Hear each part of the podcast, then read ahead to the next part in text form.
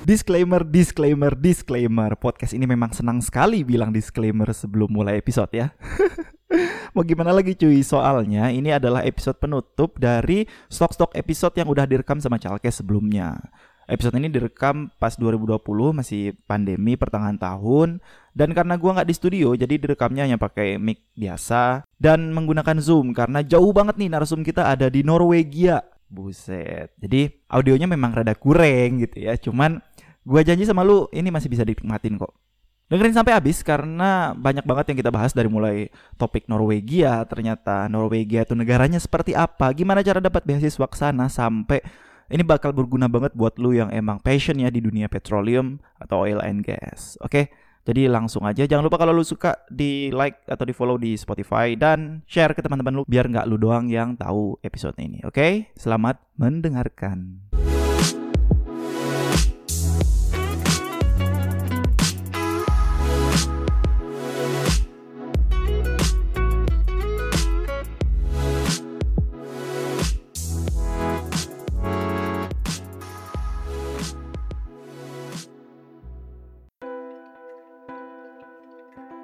Oke, lu balik lagi di podcast Chalkes Simple Mix. Great, ketemu lagi bareng host kesayangan lu semua. Siapa lagi kalau bukan gua Rian, aka Kopong di Sokin.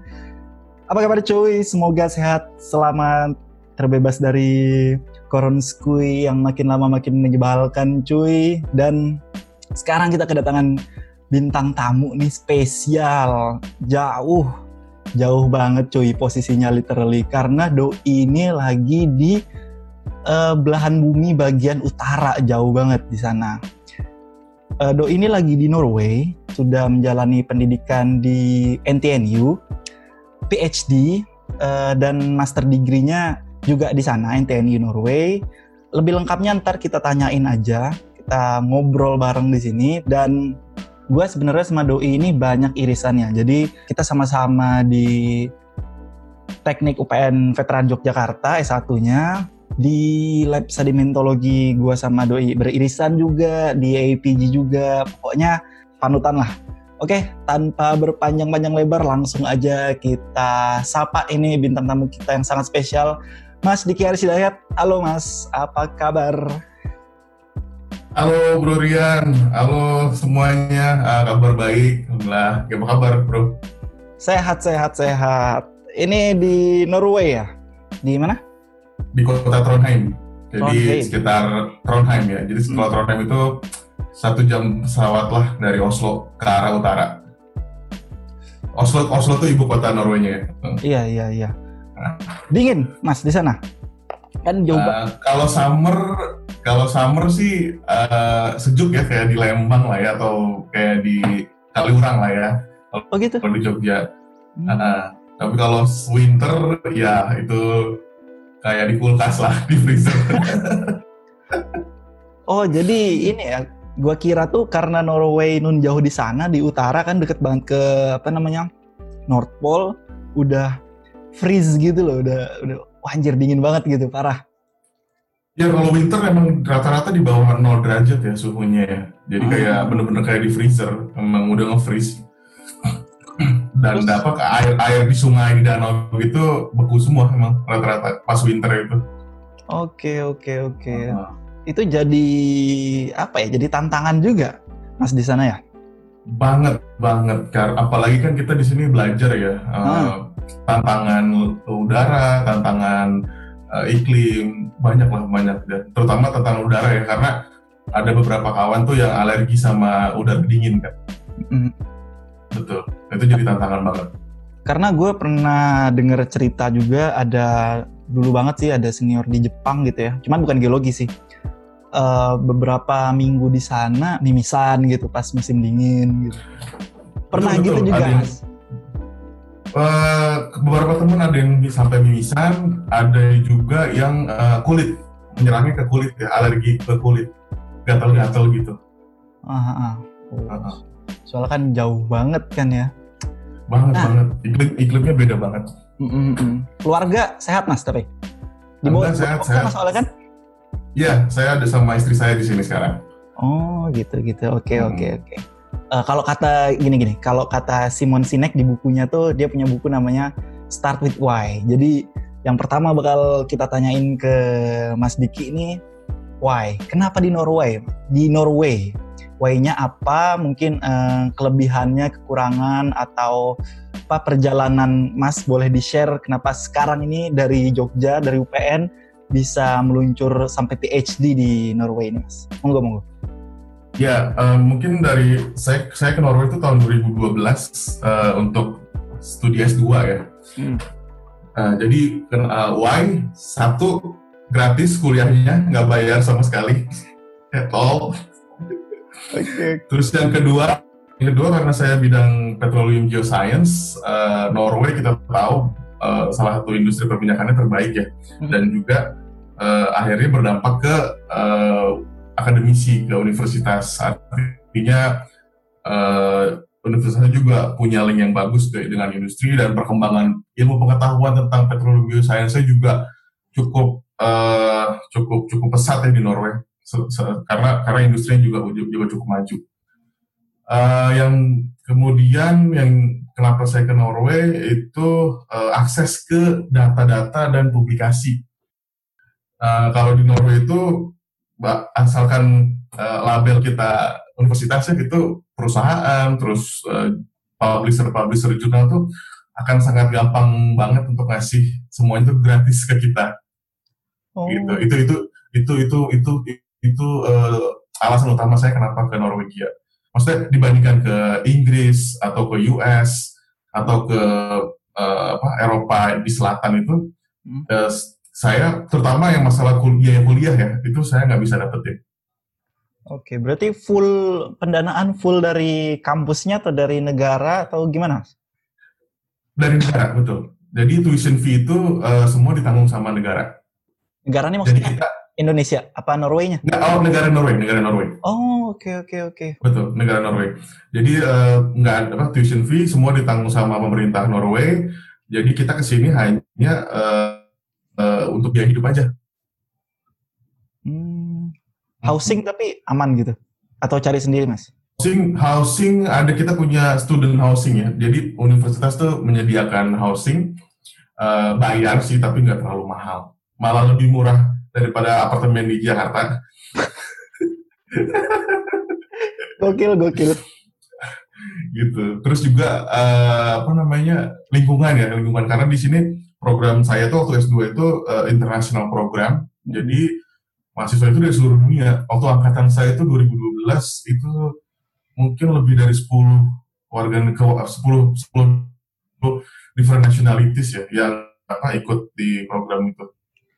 Jadi jadi juga itu apa namanya karena kita international program jadi apa ya wawasan dan pengalaman tuh jadi lebih terbuka gitu.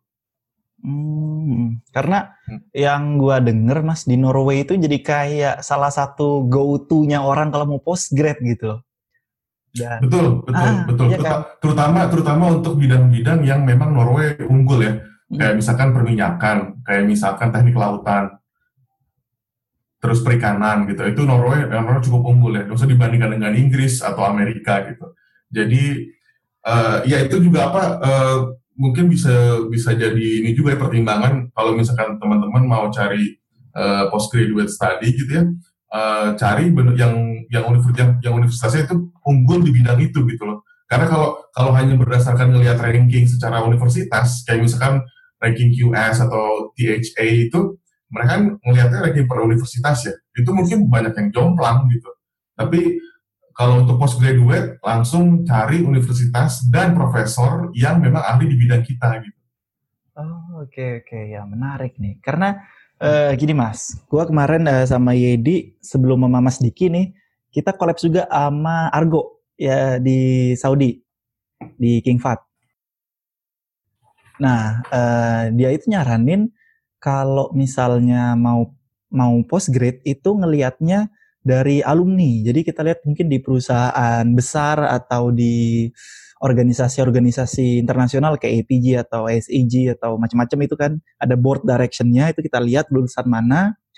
Uh, terus itu uh, kita kita list dah tuh uh, univ univ mana aja yang tempat mereka belajar. Nah itu juga salah satu indikator apa namanya untuk nyari kampus bagus lah. Dan gue juga baru tahu nih mas, uh, ternyata yang penting tuh rank jurusannya bukan kampusnya gitu mas. Betul betul. Yang tadi Bro Yedi bilang juga itu betul. Jadi uh, artinya gini, artinya top top manajemen itu kan nanti dia juga merepresentasikan universitasnya ya. Yes. Tapi kalau yang saya lihat juga uh, itu kan kita bicara manajerial ya. Kalau bicara ekspertis kayak misalkan putih deh. Gimana gimana? Kayak misalkan itu, itu kan secara top, secara manajerial ya tadi yang tadi apa uh, screeningnya tuh secara manajerial gitu. Misalkan top top manajemen dia al alamaternya mana gitu. Iya. Nah tapi kalau untuk uh, secara ekspertis, kita kan Emiliano Muti kan Henry Posan Mentier deh yang yang saya sebut geomorfologi itu. Iya. Maksudnya kalau itu di, kalau kalau dilihat alamaternya dia bukan dari universitas yang bagus. Maksudnya kayak kayak si Henry Posan Henry Posan Mentier itu dari salah satu universitas kecil di New York gitu ya. Maksudnya kalau kita bandingkan dengan Colorado School of Mine, UT Austin gitu. Posan Mentier itu dari universitas yang biasa gitu. Oh, oke okay, oke. Okay. Hmm, jadi bisa juga jadi pertimbangan secara apa top manajerial, bisa juga cari pertimbangan secara expertise which is itu yang tadi saya bilang apa lihat profesornya dan lihat jurusannya gitu. Oh oke okay, oke okay, oke. Okay. Uh, aduh gimana mas ya? Gue tuh exciting banget nih jadi kayak bingung mau nanya apa karena banyak banyak banget. Gini gini, gue mulai dari uh, Norway-nya dulu. Lu pernah dengar nggak yeah. mas? Kayak uh, Norway itu yang mereka industri migasnya itu maju banget lah uh, salah satu yang top di dunia. Akan tetapi di mereka, negara mereka sendiri, mereka ini pakai green energy. Nah ini kan jadi paradoks nih. Gimana tuh mas? Pernah jadi ini. jadi betul. Jadi uh, iya betul betul. Jadi uh, Norway itu strategi ya itu strategi negara ya. Jadi kesejahteraan rakyatnya itu kan kita punya social security benefits ya.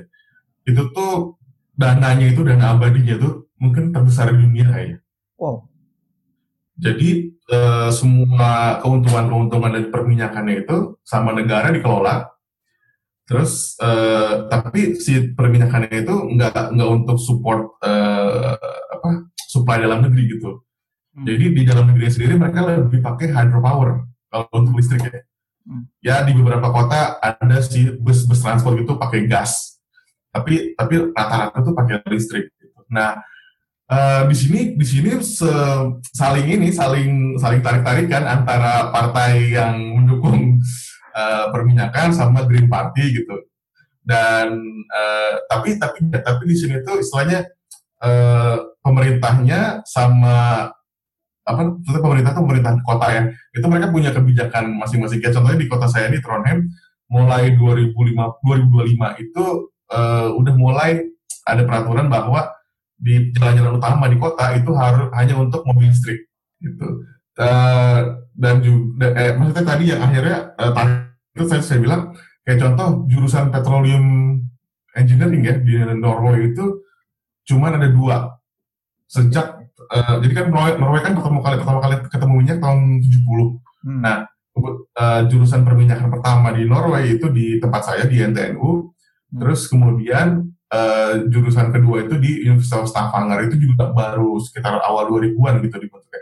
Setelah itu nggak ada lagi jurusan-jurusan petroleum. Artinya memang tarik-tarikan gitu. Di satu sisi Norway itu butuh perminyakan hmm. untuk social security benefit itu. Hmm. Di satu sisi di sisi, di sisi yang lain uh, mereka juga uh, mempertim sangat-sangat mempertimbangkan fossil fuel ini. Nah, cuman itu tadi tarik-tarikan itu seimbang. Saya contoh uh, dua hari yang lalu pemerintah Norway itu memutuskan untuk membayar berapa ratus juta NOK gitu atau mungkin miliar rupiah ya ke Indonesia oh. untuk deforestasi. Jadi kan kita kan di Indonesia banyak nebangin pohon nih. Ah, ah benar-benar parah. Nah, nah kalau kalau kita nebang pohon di Indonesia, yang kena efek tuh, yang kena dampak tuh Norway pertama kali karena uh, begitu begitu pohon ditebang nggak ada oksigen segala macam uh, perubahan uh, apa namanya climate change terus ozon segala macam yang kerasa banget tuh di Norway di utara di, di, di bumi belahan utara atau di, di bumi bagian selatan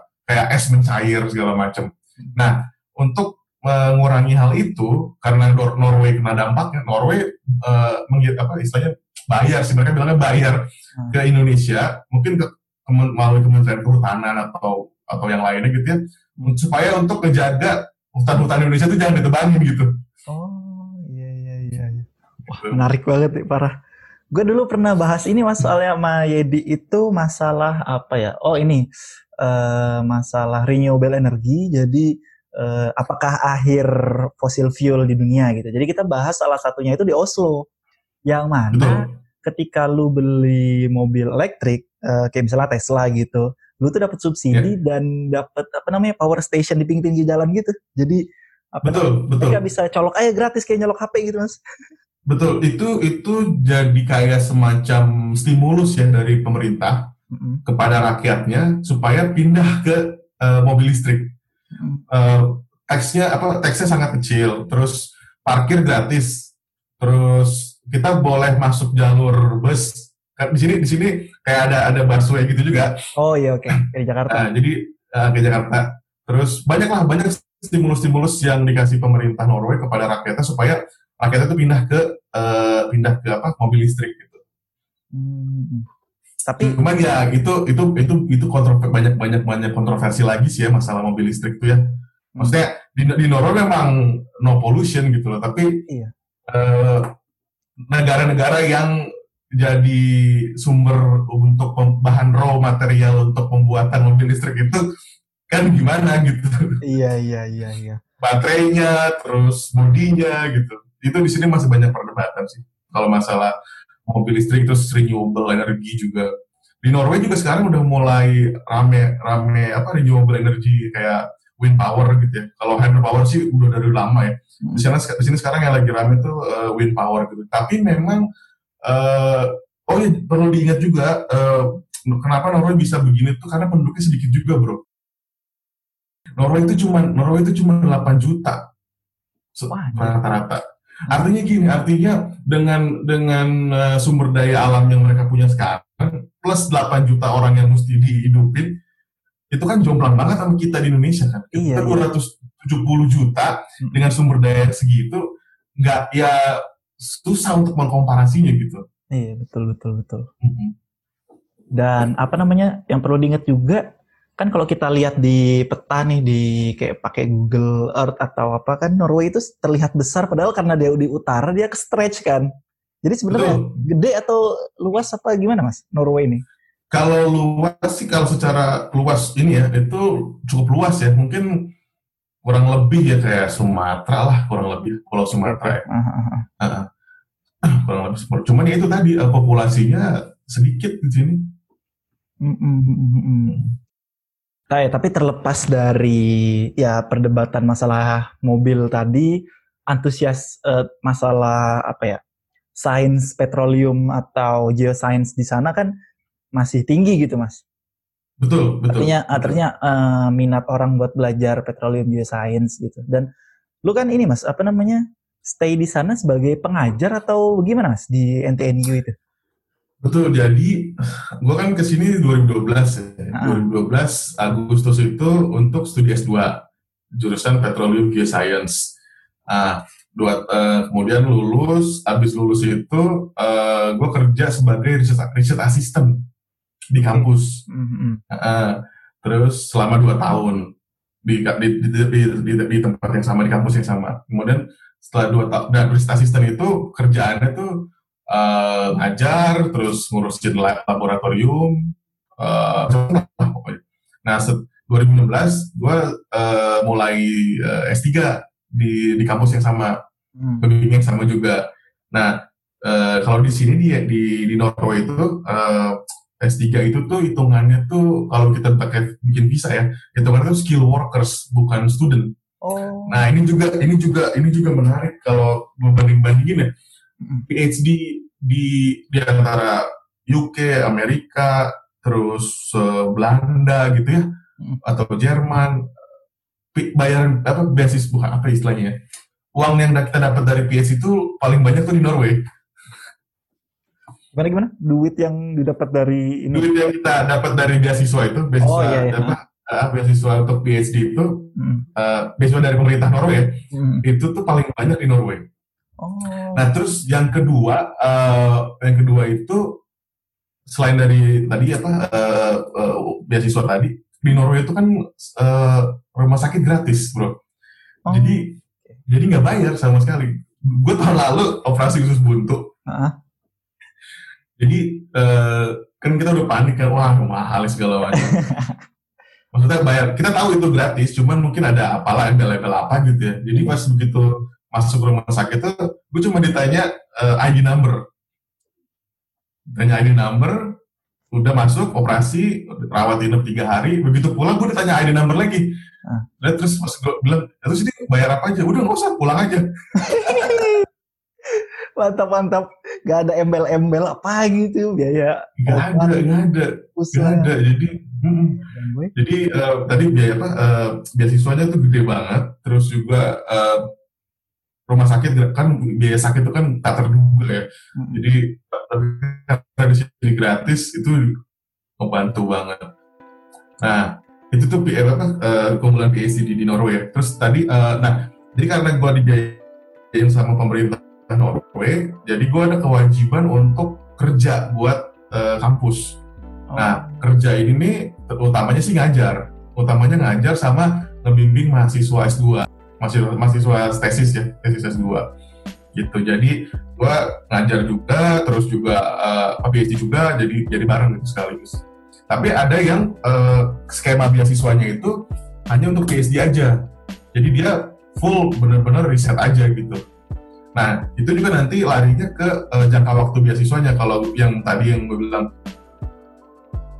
yang full research, full full PhD itu biasanya cuma tiga tahun. Hmm. Kalau gua karena karena gua ngajar plus eh, bimbing mahasiswa S2 skripsi gitu, gua dapetin 4 tahun.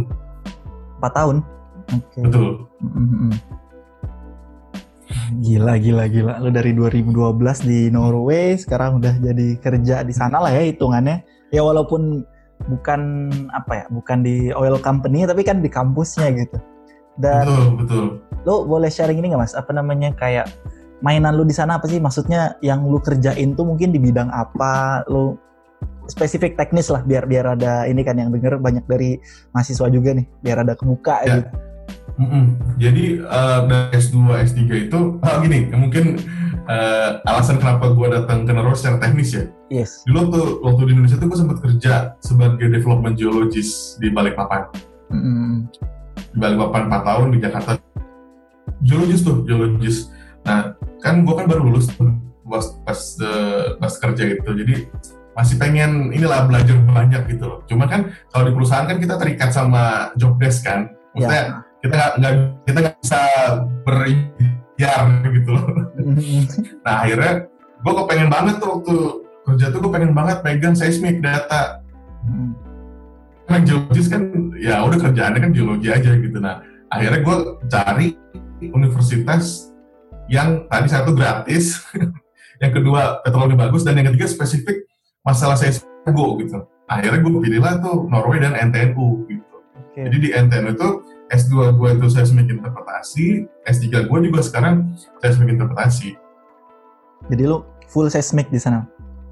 full seismik full seismik Hmm. Tapi gue lihat di apa LinkedIn lu mas ini kayak ada sedimentologi apa gitu. Gue kira lu kayak eh, lebih berfokus ke katakanlah sedimentologinya gitu atau researcher bagian apa gitu kan. Yang- betul jadi jadi karena gue punya background sedimentologi jadi seismiknya gue bawa ke sedimentologi Oke, iya iya iya. Ah, ah, ah, ah. jadi gua jadi gua nggak terlalu fokus di struktur fault gitu gua nggak nggak fokus di sana jadi seismiknya itu gue bawa ke sedimentologi depositional environment sedimentary process interpretation kayak gitu cuman dari seismik Ya, jadi buat lo yang lagi denger nih kayak ibarat kata biasanya seismik itu eh, ngelihat mangkok ya. Nah, kalau Mas Diki nih ngebawa itu ke isi mangkoknya gitu. Sedimen Ya, yang ya. isi mangkoknya. Kurang betul lebih, betul kurang lebihnya kayak kayak kayak gitulah ya. Lu ngelihatnya di sana kurikulum atau cara belajar atau kayak ambience kampus gitu yang paling ngebedain dari Norway dengan Indonesia nih apa nih mas? Kalau boleh. egaliter egaliter Jadi kan gue ngajar ya di sini ya. Gue ngajar uh, international program, tapi banyak juga orang Norway ya. Hmm. Uh, eh, kalau mau lihat gimana kondisi ngajarnya ada di YouTube gue. Lo ntar uh, masuk ke sana aja. Oh iya, nah, apa apa nama channelnya? Diki Haris Hidayat. Oh, Oke, okay. siap. Nah, di situ gue bikin rek apa gue gue record semua video like ngajar gue. Hmm. Nah, di situ tuh kelihatan tuh uh, apa namanya cara cara ngajar apa situasi perkuliahan di sana. Nah, cuman gue mau bilang gini tadi yang gue bilang tadi egaliter tuh gini maksudnya. Jadi satu kalau di kalau diupain kan kalau istilahnya mau lewat uh, pintu gerbang aja kan mesti pakai baju berkerah ya. Iya, benar-benar gitu ya. Pakai ah, di sendal jepit diusir sama satpam. di sini tuh anak-anaknya itu. Jadi mereka ke kampus itu ya suka-suka mereka. Kadang kalau lagi summer gini nih mm-hmm. pada pakai cuman maaf ya kayak kos kutang doang atau celana pendek. Iya iya iya. Nah udah gitu kayak misalkan di kampus tuh uh, ya karena tadi gue bilang egaliter tadi antara mahasiswa sama dosen tuh kayak nggak ada jaraknya gitu. Ya kan mereka manggilnya juga nama kan. Nah jadi kayak misalnya waktu pernah di kelas gitu ya uh, gue lagi ngajar gitu si mahasiswanya tuh ini apa kakinya tuh ke atas gitu ke atas meja gitu. Maksudnya mungkin dia supaya nyaman gitu ya. Dan di sini tuh biasa kayak gitu. Kalau di sini tapi, mungkin tapi ada tapi apa ya? Iya tapi akhirnya jadi yang gue rasain ya sebagai sebagai mahasiswa gue, gue kan jadi mahasiswa juga gue jadi ngajar juga kan. Yang gue rasain tuh kayak nggak ada jarak gitu loh antara mahasiswa dan dosen. Akhirnya yang ada itu kita kayak diskusi di dalam kelas itu Hmm. Jadi mengalir mengalir terus akhirnya malah timbul apa ide-ide baru, timbul apa namanya uh, kayak istilahnya oh ya kita kita diskusi gitu terus banyak nem, banyak banyak nemuin hal-hal yang baru juga gitu. Iya iya iya. Mm-hmm. Nah ini nih menarik nih soalnya kemarin uh, buat lo yang nyimak nih kalau lu udah nyimak yang episode sama Argo kemarin kalau yang belum lu boleh habis ini balik sana. Kalau doi kan di Arab tuh mungkin lebih strict di mana cewek sama cowok dipisah gitu ya. Ini ini kalau di Norway ini parah banget kayak santuy gitu. Kalau gue lebih parah lagi kan dia cuman kampus itu cuma khusus laki-laki kan. Argo. Iya iya. Terus katanya ada program hmm. baru ada ceweknya, cuman itu udah beda beda gedung atau gimana gitu. Iya betul betul. Dan itu akhirnya yang bikin lu kayak betah di sana dan evolve di sana mungkin mas dengan culture-nya uh, seperti itu ini sih kalau ya itu itu juga ya uh, culture kayak gitu. Tuh sama yang pertama yang kalau kalau yang gue rasain ya yang pertama banget tuh kebebasan. Gue tuh ya gue PhD 4 tahun gue tuh dikasih kebebasan ngapain aja lu mau software apa lu mau data yang mana kerjain aja. Yang penting ada hasilnya gitu. Iya iya. Jadi di sini tuh di sini tuh di sini tuh profesor kebimbing tapi bener-bener ngasih kebebasan kita untuk berekspresi untuk cari hal-hal yang baru gitu loh. Mm-hmm. Itu yang gue rasain banget gitu. Kan mesti kita kayak, kayak misalkan kita kita kan mahasiswa gitu ya, sebagai mahasiswa kan kita pengen eksplor hal-hal yang baru kan. Nah, di sini itu bener-bener didukung gitu loh. Mau didukung dari segi fasilitas research, komputer, uh, data, terus akses internet. Oh ya di sini akses internetnya gila-gilaan, cepat banget. Iya. Yeah. Terus itu semua lah semua tuh mendukung banget untuk kita berekspresi secara bebas. Tapi ini gue ngomongnya cuma dari sisi akademis aja ya. Maksudnya ya. kalau kebebasan kebebasan yang lain itu itu beda lagi lah ya. iya. Western lah ya namanya. Iya itu beda lagi. Itu beda lagi. Ya paling ini sih apa sedikit sedikit kalau mau ngomongin hal yang lain tuh kan gue sempet tinggal di asrama mahasiswa ya. Hmm ya kebebasannya ya gitulah maksudnya yang nggak ada di Indonesia ada di sini. Iya iya. Gue relate gue relate tuh parah. Bayang kan kayak di film-film mantap mantap dan gitu. gue rasa itu mungkin juga ya selain culture uh, jadi suasana yang nyaman buat belajar itu karena gap umur antar apa mahasiswa sama dosen tuh nggak terlalu jauh gitu loh mas. Kalau di sini kan kayak banyak banget tuh apalagi yang jurusan teknik gitu yang berat-berat tuh kayak yang apa namanya PhD atau udah doktor gitu kan biasanya udah tua-tua gitu. Jadi kadang komunikasi kita tuh yang satu lari ke mana, yang satu lari ke mana. Padahal dua-dua ini bener gitu loh. Jadi nanti yang tua ngerasa, wah ini kok anak-anak ini minat belajar kurang, yang yang muda malah mikirnya, ah ini nggak nyambung nih si bapak nih. Nah jadi nggak nggak nggak match gitu loh mas. Mungkin betul betul uh, betul. Terus sama yang kedua itu tadi yang gue bilang uh, egaliter tadi di sini tuh karena kita manggilnya nama kan. Mau profesor yang udah tua pun kita panggilnya nama. Oke. Okay. Jadi kita tuh nggak ada rasa sungkan untuk untuk diskusi dan juga akhirnya jatuhnya kita pas tanya itu tuh nggak punya perasaan aduh gue takut dibilang goblok nih enggak gitu hmm. kayak karena kita karena kita uh, ngobrol kayak sama seumuran aja gitu hmm. ya ya menarik eh ya lu ngerasain perbedaan gak antara lu apa diri lu yang berkembang yang di Norway gue jadi gini nih gue berubah jadi gini nih di Indonesia dulu enggak gitu. Jadi uh, apa ya apa yang berubah dari diri lu semenjak lu kuliah di Norway? Ada nggak eh bang lagi. Oh, banyak. Ya. Nggak apa-apa santai aja. Banyak banyak banyak bro banyak. Tapi memang itu lu tadi bener tuh. Itu memang balik ke individu masing-masing. Artinya banyak juga yang ke sini tapi mungkin nggak ngerasa ada yang berubah gitu. Oke okay, oke. Okay. uh, uh, karena mungkin tadi mungkin tadi karena ada apa keterbatasan sama apa, udara misalkan sama iklim yang nggak cocok. Banyak yang kayak gitu. Jadi itu tergantung ke pribadinya masing-masing juga. Nah kalau buat gua nyampe ke sini, oh sangat sangat berubah, sangat sangat berubah. Satu dari sisi uh, dari sisi akademis ya, yang pasti gue yang tadinya dulu tuh gue nulis paper tuh susah banget kan. Hmm. Namanya mahasiswa waktu bikin skripsi S1 tuh kan satu para satu paragraf aja kan harus ribet banget kan. Iya, parah. Di sini karena akses ke jurnal gampang, akses ke buku gampang, jadi lebih lebih lebih apa lebih bagus lah. Jadi skill skill writing skill gue nambah satu. Hmm. Yang kedua survival. Di sini uh, orang Indonesia sedikit, nggak ada restoran Indonesia, nggak ada saudara juga yang pasti. Orang tua jauh, jadi uh, harus bisa masak yang pasti. Biar ngirit. Biar ngirit betul betul. oh, tadi, tadi gue lupa tuh ngomong. Di orang itu kalau kalau googling, kalau kalau googling gitu, Norway itu katanya negara paling mahal sedunia. Oh iya, gue baru tahu. Jadi jadi Norway itu ya karena itu betul karena apa? Karena di Norway itu kan iklimnya kan rata-rata dingin. Jadi pertanian tuh paling cuma tiga bulan dua bulan pas summer kayak gini aja. Artinya bahan-bahan kepokok sembako gitu tuh semua di semua diimpor dari luar Norway. Itu yang bikin mahal. Mm-hmm.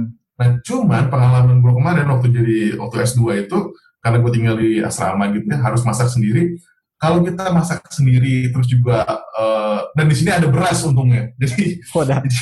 kira makan dan, gandum mulu bang iya, jadi di sini ada beras dan berasnya lumayan murah lah gitu hmm. nah terus masak sendiri terus belanja ke ke apa ke supermarket yang besar supaya lebih murah gitu ya hmm. gue hitung-hitung jatuhnya tuh biaya hidup gue tuh lebih murah di sini daripada di Jakarta masa sih karena di sini aku bro, di sini gue nggak pernah, gue nggak pernah. Mall tuh cuman waktu zaman 2012 ya, mall tuh cuma ada dua. Udah gitu juga gue jarang keluar, terus jarang jajan juga, nggak pernah. Iya.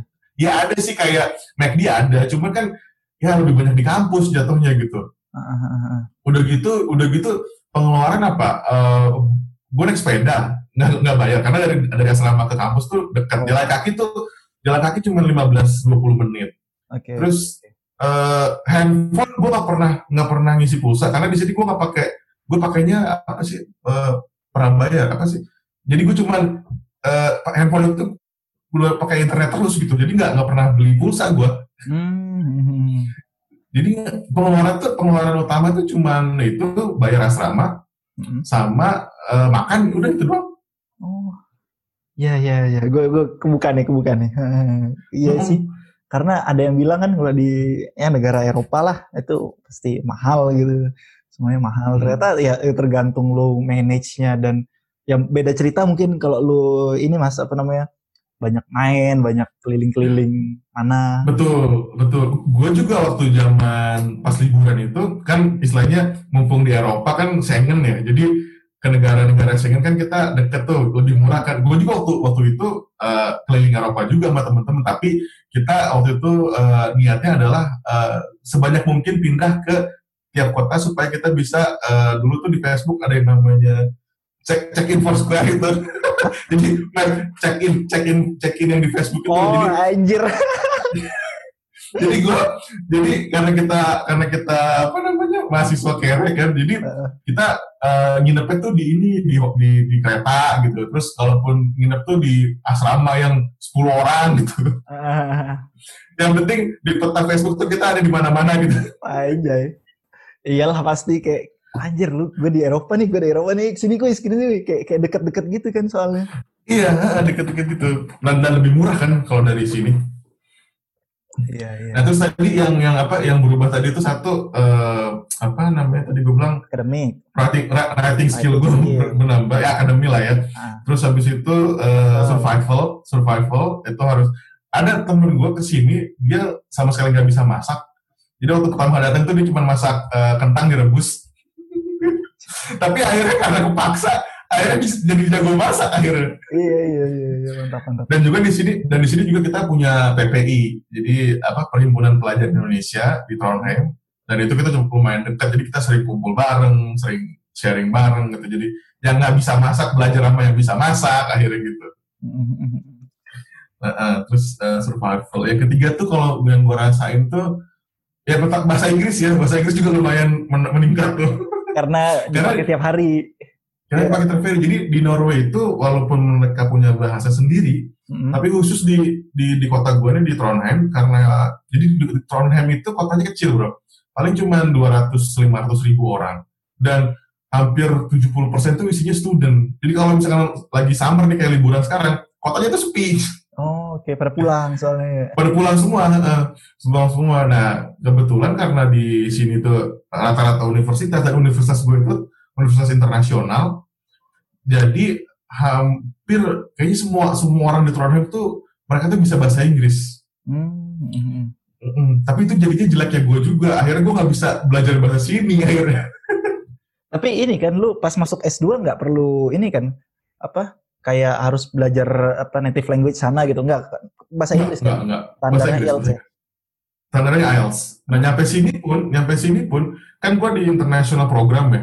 Ya di kampus juga di kampus juga pakai bahasa Inggris gitu loh. Nah perkuliahan pakai bahasa Inggris. Terus kebetulan di di, di kampus gue ini juga international oriented banget. Jadi researcher PhD profesor itu dari seluruh dunia akhirnya pakai bahasa Inggris semua. Oh oke okay, oke okay, oke. okay. Jadi dan, dan orang sini tuh orang sini juga nggak apa ya nggak gengsi gitu loh ngomong bahasa Inggris tuh ya biasa aja gitu. Uh, nggak nggak dibilang jakselan gitu ya kalau bahasa Inggris. Nah gitu nggak nggak nggak. Iya. Nah ngomong-ngomong hmm. uh, yang gue lihat-lihat Mas Diki ini sering banget yang namanya uh, nge-share soal ini apa namanya info-info PhD gitu. Ya, ya. Nah itu betul. karena lu dapat akses dari kampus, Mas? Enggak juga. Jadi gue oh, tuh di sini uh, di ke di kampus sih biasanya yang gue share dari kampus gue gue share juga gitu. Hmm. Tapi kebanyakan tuh yang masalah uh, apa PSC PSC vacancy itu gue dapat itu dari uh, ini networking organisasi temen network uh, inilah apa networking lah ya secara umum hmm. itu gue banyak dapat itu jadi di sini itu kebetulan uh, gue juga apa namanya menginisiasi APG student chapter bro oh gitu? Sebelumnya nggak ada? Uh, sebelumnya nggak ada. Sebelumnya nggak ada. Siap siap. Jadi gue gue menginisiasi itu supaya apa supaya ngelebarin network kan sebenarnya. Ah, benar benar benar. Itu juga penting tuh apa jadi oh ya mungkin ini bisa nyam, bisa nyambung ke masalah PSD gue. Jadi di PSD ini karena gue dikasih kebebasan banget ya gue jadi bikin networking gitu. Gue kerja sama sama beberapa researcher gitu yang pada akhirnya tuh ngebantuin PSD gue oh oke oke oke Jadi istilahnya pak networking itu nggak cuma hanya di, di profesional industri aja, tapi di akademisi juga itu penting banget networking itu. Iya iya iya. Dan oh wah, anjir keren banget lu itu otomatis lu jadi presiden APG yang di sana gitu kan? Ya, gue pertama, presiden okay, pertama. pertama APG, mantap, mantap, mantap. Uh, terus, nah ini gue gue pengen tanya gini mas, kok banyak PhD tapi masternya gak lu share apa kurang atau gimana mas? Oh, kalau master tuh pembiayaannya beda bro. Jadi gini, oh. yang gue share, yang yang gue share itu itu -huh. pembiayaan khusus PhD. Nah, kalau master itu biasanya itu dia nggak nggak nggak occasionally gitu loh. Jadi misalkan contoh ya, kalau misalkan untuk pembiayaan master ya, kalau LPDP kan dia punya master sama PhD ya. Kayak ya. misalkan contoh uh, kayak oh gini deh, gue cerita beasiswa gue waktu master deh sekalian. Siap, boleh boleh. Nah, nah beasiswa beasiswa gue. Jadi kan walaupun di sini sekolah kuliahnya gratis, tapi kan kita butuh biaya buat hidup kan, buat makan, buat sewa apartemen gitu kan. Nah, gue tuh dapat beasiswa dari uh, organisasi profesi namanya CPEX, Southeast Asia Petroleum Exploration Society. Jadi Oke. itu organisasi profesi uh, petroleum exploration di Asia Tenggara, Hmm. kantornya di Singapura. Nah, dia itu punya beasiswa untuk S2 eh, untuk eh, apa eh, citizen Southeast Asia. Jadi mahasiswa-mahasiswa yang eh, dari Nah, Asia di, Tenggara. bentar mas. Oh iya gitu. Nah ini dia. Bang, Eh, Oh iya, baru bisa join nih bang. Apa kabar? Gak apa-apa, santai. Gak apa-apa. Lagi masih udah selesai kerja. Gua tinggal dulu tadi analisa udah kelar kan, gue tinggal dulu lah. gabung Masih dulu. pakai seragam. mantap, mantap, berdedikasi. Lanjut lanjut bang, lanjut. Yat yat. Gue ngikutin nih. Ntar dulu nih. gimana? Lo tau Mas Diki di mana gedenya dulu Yat? Apa apa? Lo tau Mas Diki gedenya di mana? Di mana? Di Bekasi. Lu di mana? Gue di Tambun. Gue di Tambun. Gue di ini bang di Pekayon, Pekayon gue Pekayon. Iya, kaya, kaya di mana? Di ini Century 2 depannya Mbak. Tau gak? Oh, iya tahu tahu tahu tahu. Gua um, kakak gue di Kemang Pratama. Terus gue dulu sering Oh. base camp gue. Gue dulu gue anak etnis. Di lu berarti. Oh, lu anak etnis. Lu anak etnis. Gue etis. Oh parah lu. Oh parah lu. Oh parah. marah banget. Oh parah lu. Oh parah lu. Ada boleh Pak Abbas ya? Anjir, anjir. Anaknya Oh, juga. tuh. Anjir, anak etnis. Ya, ya. Oh, Etnis. yang etnis tuh, yang yang Ah, etnis tuh? S- SMA Negeri 2 Bekasi. Dipanggilnya etnis. Ya, eh. SMA yang yang cewek cakep berlimpah. eh, bi- bini gue anak etnis. Ya. Iya. ini. temen-temen temen SMA. Ini kita mirip banget nih bang. Apa tuh? Pacar gue anak etnis juga. Buruan dah, buruan, buruan lu kawinin dah. Anjir. Aduh, tinggal gue tinggal nunggu gue ke Norway-nya aja ini. Iya iya. Siap, siap, siap. Sama udah nih kita ini. Siap, siap. Ntar, ntar, gua, ntar, gua, ntar, ini gue lagi ceritain gimana beasiswa S2. Ntar lu bisa ikut dah, gitu. Heeh. Wah, siap, siap, siap. Lanjutin, lanjutin. Oke oke lanjut lanjut. Yang tadi mas. Ya, jadi eh beasiswa S2 gue tuh dari itu tadi, apa, organisasi CPEX ya.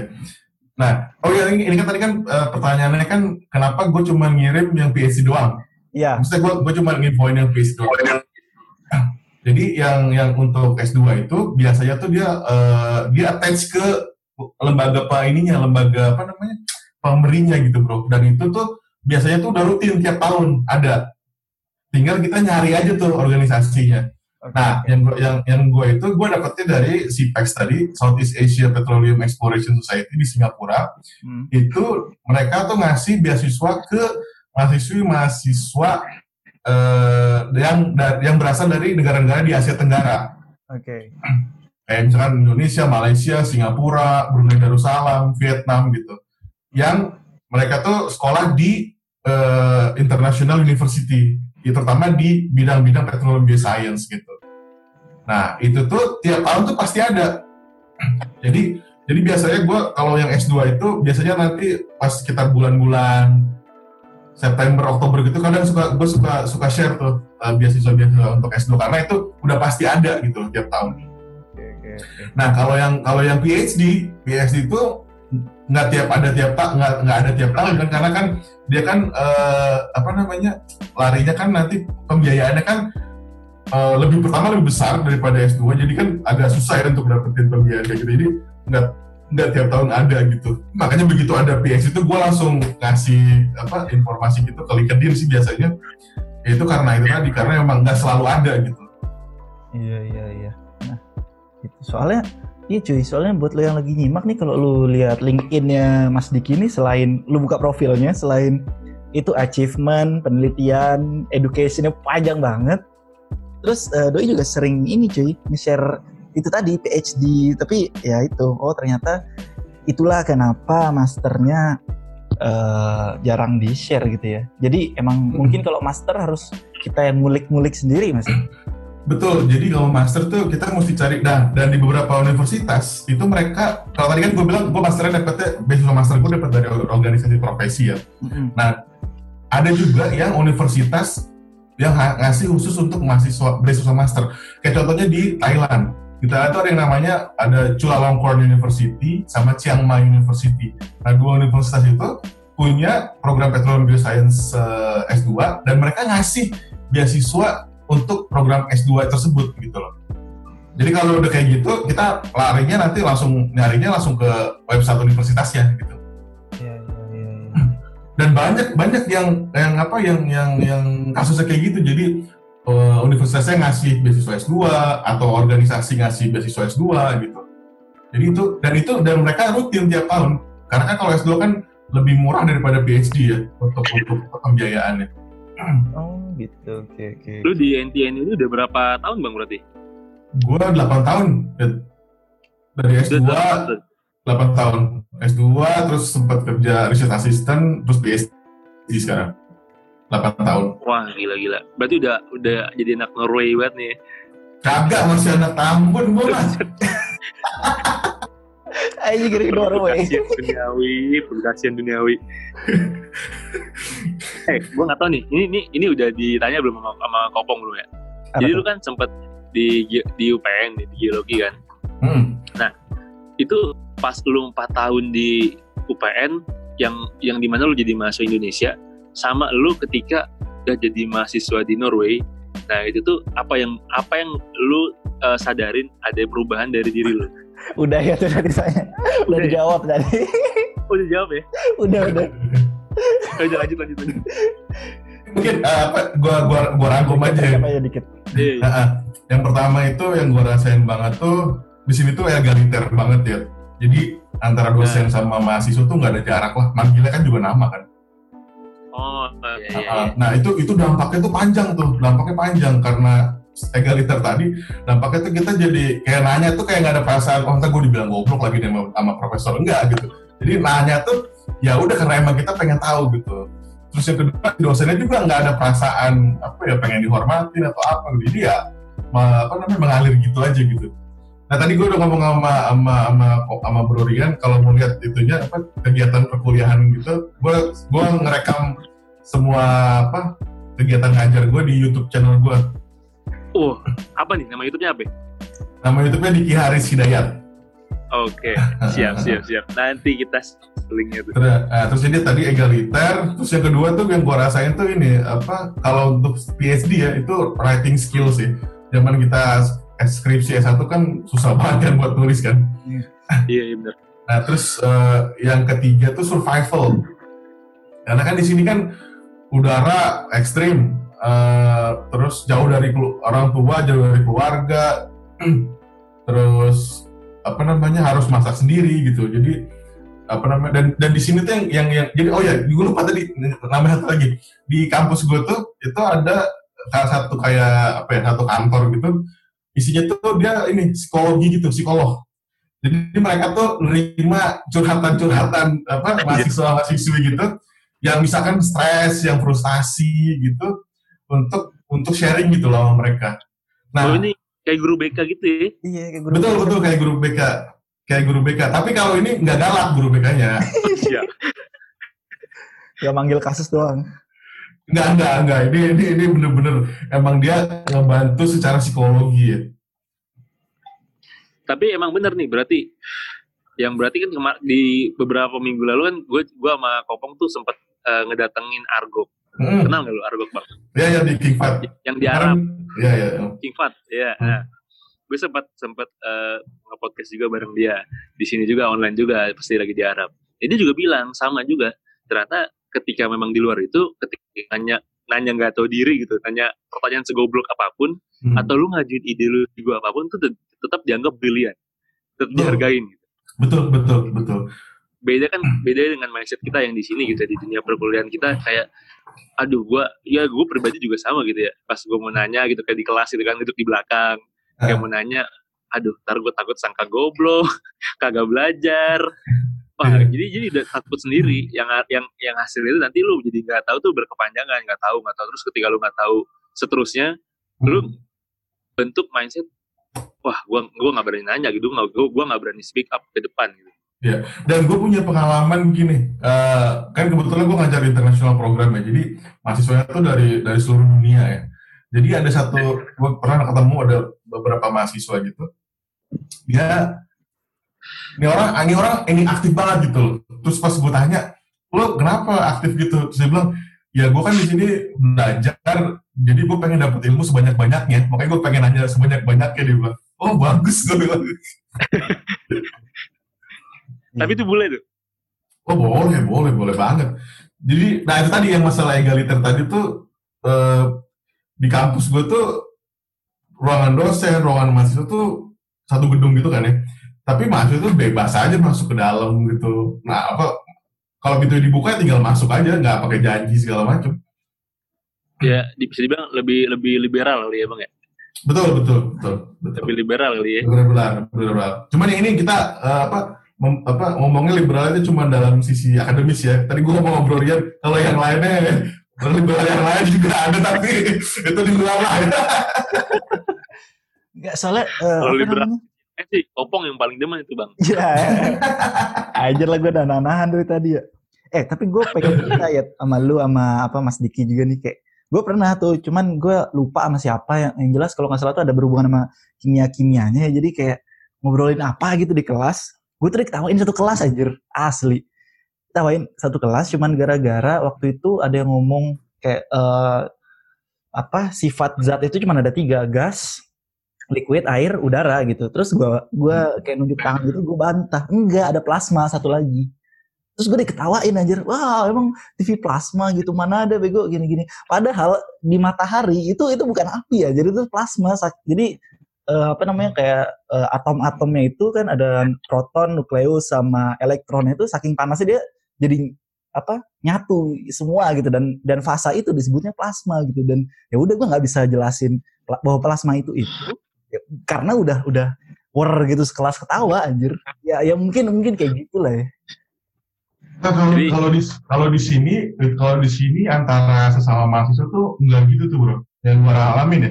Kalau misalkan memang ada mas kan ya kita tahu setiap mahasiswa kan pasti punya eh, kemampuan yang berbeda-beda kan. yes Nah biasanya itu kalau di sini tuh nggak tahu kenapa ya mereka tuh saling menghormatin gitu. Kalau misalnya ada nanya, tapi pertanyaannya tuh ada beberapa orang yang udah tahu, ya yang udah tahu diem aja gitu. Jadi dosennya yang ngejelasin gitu. Hmm, hmm, hmm, hmm. Oh, Satu pintu gitu ya bang ya. Heeh, heeh. Jadi langsung ke dosennya. Masuk ke dosennya. heeh. ya itulah curhatan gua dan eh apa namanya tuh ya tadi kan eh, kenapa gua nanya ini karena share-sharean lu mas di di LinkedIn kan masalah Iya. apa namanya eh apa tadi ya master dan segala macam ya Beasiswa, beasiswa, beasiswa PhD gitu ya. Ah ya beasiswa Hmm. PhD dan LinkedIn lu yang banyak nge-share soal apa soal akademik kayak hasil penelitian dan segala macam. Nah, Betul. yang gua pengen tanyain selanjutnya ini ngomong-ngomong penelitian dan akademik, lu kan ber- sekarang Hmm. berarti karir lu berkutat di bidang research, benar nggak mas? Betul, betul, betul. Nah, gue ngelihat eh, baik yang di atas gua maupun yang sepantaran ya, kayak ngelihatnya tuh, wah anjir, kayak dikit banget gitu orang yang pengen jadi researcher karena di pikiran mereka, wah gue tuh harus masuk industri, gue tuh harus masuk suatu company di bawah gua Mm. dan ya udah gue nggak mau jadi researcher atau eh, yang kayak gitulah karena mungkin duitnya kurang atau Hmm. apa pun lah atau stigma dari masyarakat dan sebagainya dan sebagainya. Padahal kan kalau misalnya kita mau ulik itu eh, pertama bidang research tuh sangat besar dan gue nggak tahu ya ini ini gue cerita aja duitnya Ya. juga mungkin ada dan sebenarnya banyak sih dari mulai S1 aja misal lu tahu ini nggak mas? Apa? Bak bak bak di lab sedimen UPN tuh ada. Oh iya, iya, iya. pasir itu kan kalau dibikin Yang stream, stream eksperimen table. Ah, ah, ah, itu kalau dibikin eksperimen kasih air tuh kan udah sebenarnya kata mas siapa ya? Eh, ada yang bilang tuh itu tuh udah bisa jadi skripsi gitu sebenarnya Oh iya, iya, betul, betul. iya betul. kan Eh, apa fluid pengaruh fluida terhadap ukuran butir atau yang semacam itulah nah menurut Betul. lu ini gimana biar biar anak muda atau eh bukan anak muda sih apa mahasiswa lah kebuka pikirannya tentang wah riset tuh menarik riset tuh ini ini ya walaupun nggak semua orang demen riset sih cuman maksud gue potensinya sayang gitu loh kalau orang tuh wah gue harus ini gue harus apa males ah riset gak ada duitnya atau gimana itu menurut lu gimana mas? Satu yang gue rasain banget di riset itu satu adalah kebebasan. Gimana tuh gimana tuh? Kita bebas mau riset apa aja. Uh, uh. Yang penting sesuai sama passion kita kan. Uh, betul. Nah, cuman biasanya tadi yang jadi kendala itu ada dua biasanya. Satu masalah uh, apa namanya uh, apa istilahnya tuh uh, apa gua apa konsistensi konsistensi konsistensi okay, okay. Karena kan karena kan yang namanya riset itu kan uh, maksudnya kita harus benar-benar terus terus terus melakukan riset ya. Kalau misalnya kita stop gitu kan artinya ada gap gitu kita bisa kehilangan banyak banyak hal kan. Nah terus yang kedua masalah uh, pegaji atau apa istilahnya penghasilan lah gitu ya. Cuan uh. cuan masalah cuan. Betul. Nah yang gue alamin ya di sini, gue pernah gue pernah kerja juga di di, di Indonesia kan, gue pernah kerja enam tahun di Indonesia. Yang gue alamin di sini itu kalau di, at least di Norway ya dan di beberapa negara yang lain itu uh, mereka tuh menggaji researcher tuh sam, kurang lebih sama lah sama-sama industri. Nah masalahnya itu mungkin benefitnya kayak misalkan contoh kesehatan ya. Tapi kalau kayak di Norway karena kesehatan semua ditanggung negara, akhirnya benefit kesehatan tuh bisa kita keluarin dari dari apa dari komponen komponen gaji itu gitu loh. Artinya kalau di Norway itu kurang lebih sama aja gitu antara industri sama uh, researcher di, di akademia gitu. Jadi kalau menurut gue sih gini, nah yang, yang, yang kemudian yang yang jadi pertimbangan lagi sekarang adalah uh, keadaan. Jadi kalau industri perminyakan contohnya sekarang. Iya. Jadi sebenarnya oh gue juga mau bilang gini waktu gue waktu gue lulus S2 itu gue sebenarnya pengen balik ke industri hmm gitu tapi karena karena industri minyaknya lagi kacau jadi akhirnya susah kan akhirnya yang ada kesempatan uh, lanjut PhD hmm.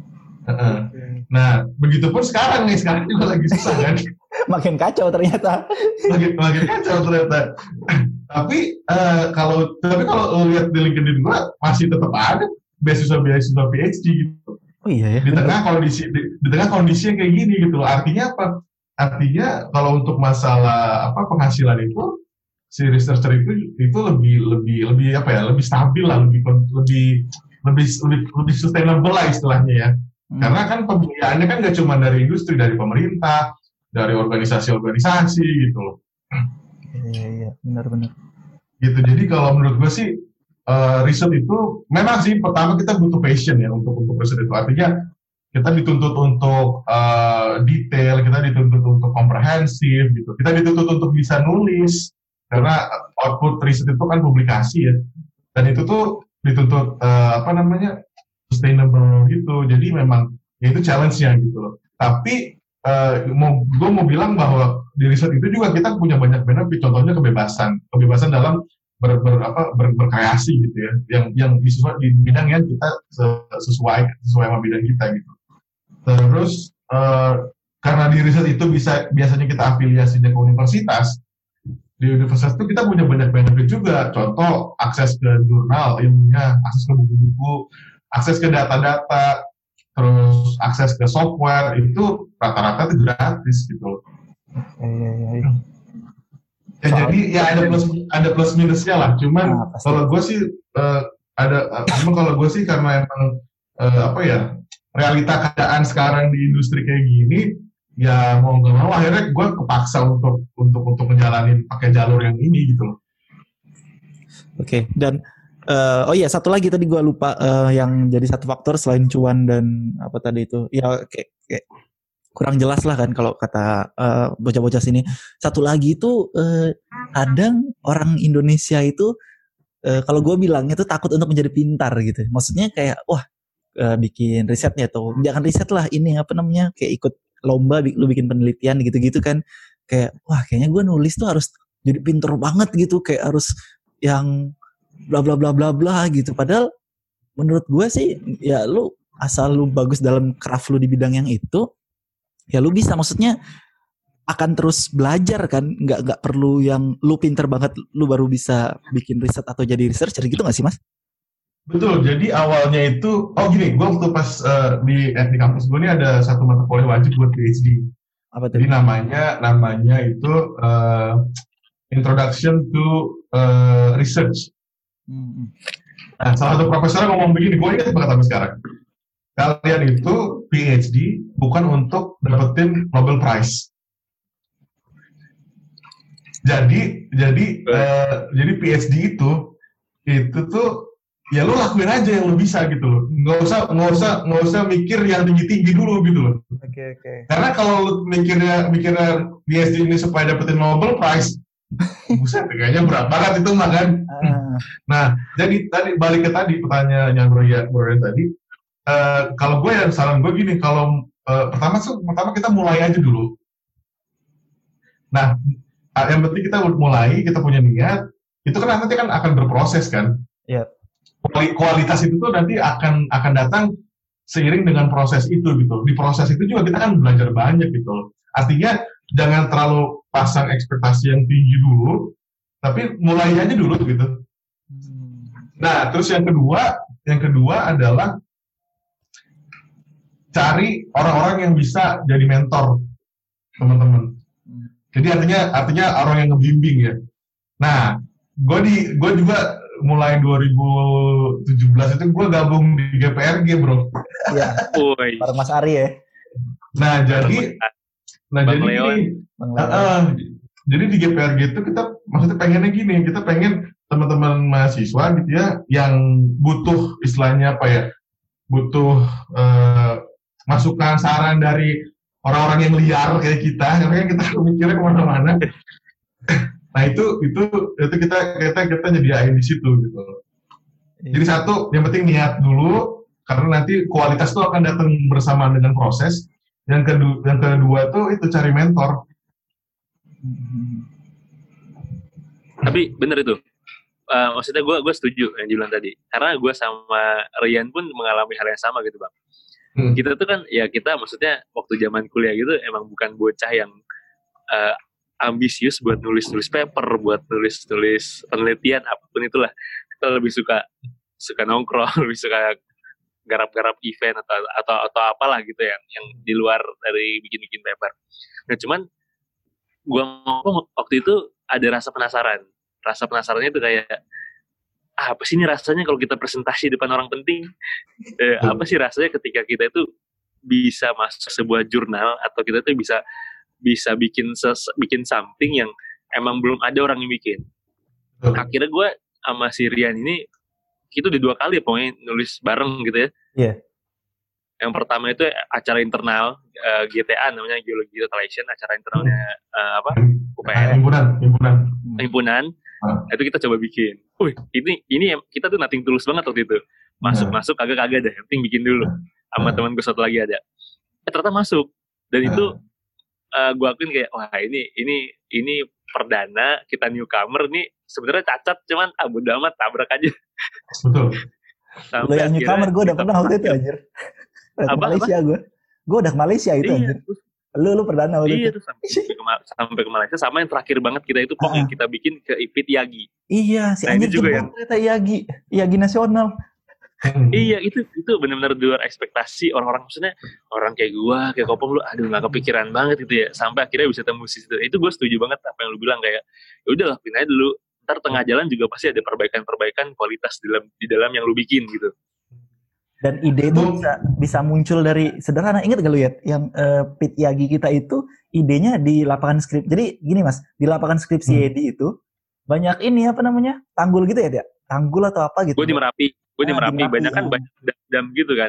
Ah, banyak yang bodam yang buat penahan lahar gitu. Iya. Hmm. nah si sabodamnya ini ternyata dia debit airnya kenceng. Nah waktu itu kita kepikiran ini ini sebenarnya liar banget dan kalau dikembangin bisa cuman effortnya gede banget. Iya. iya. tapi kita coba bikin. Kayak ini ada ini ada opportunity buat kita jadiin uh, apa renewable energy pembangkit listrik tenaga apa turbin dari hmm. air dari dari debit itu. Entah gimana cara gue lupa. Intinya kita bikin itu dan ternyata masuk. Kita aja nggak nyangka gitu. Ini hmm. ide fuck up banget sebenarnya. Ini hmm. kayak ini kayak udah udah bener-bener liar banget kita pas lagi kopong nemenin gue lapangan. Yeah. bisa nih. Coba aja coba coba coba. Akhirnya Iya. kita bikin bikin bikin. Ternyata tembus. Mantap mantap. Uh, gue tadi itu uh, lihat banget. gue mau sharing gini. Dulu waktu gue pertama kali ngirim paper ke Pitiagi tahun 2006, itu gue dapat gue dapat feedback bagus banget dari uh, jurinya. Jadi waktu itu gue ikut student paper student paper competition di Pitiagi. Bukan Pitiagi, join join join Yagi Hagi itu 2006. oke Nah. nah, Dan kebetulan jurinya kenal sama dosen pembimbing gue di kampus.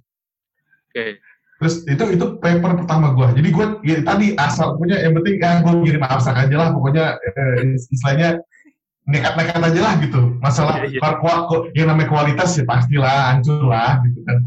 tapi gue tapi gue yang penting ini aja dulu nekat. Terus alhamdulillah keterima terus gue presentasi di, di Surabaya.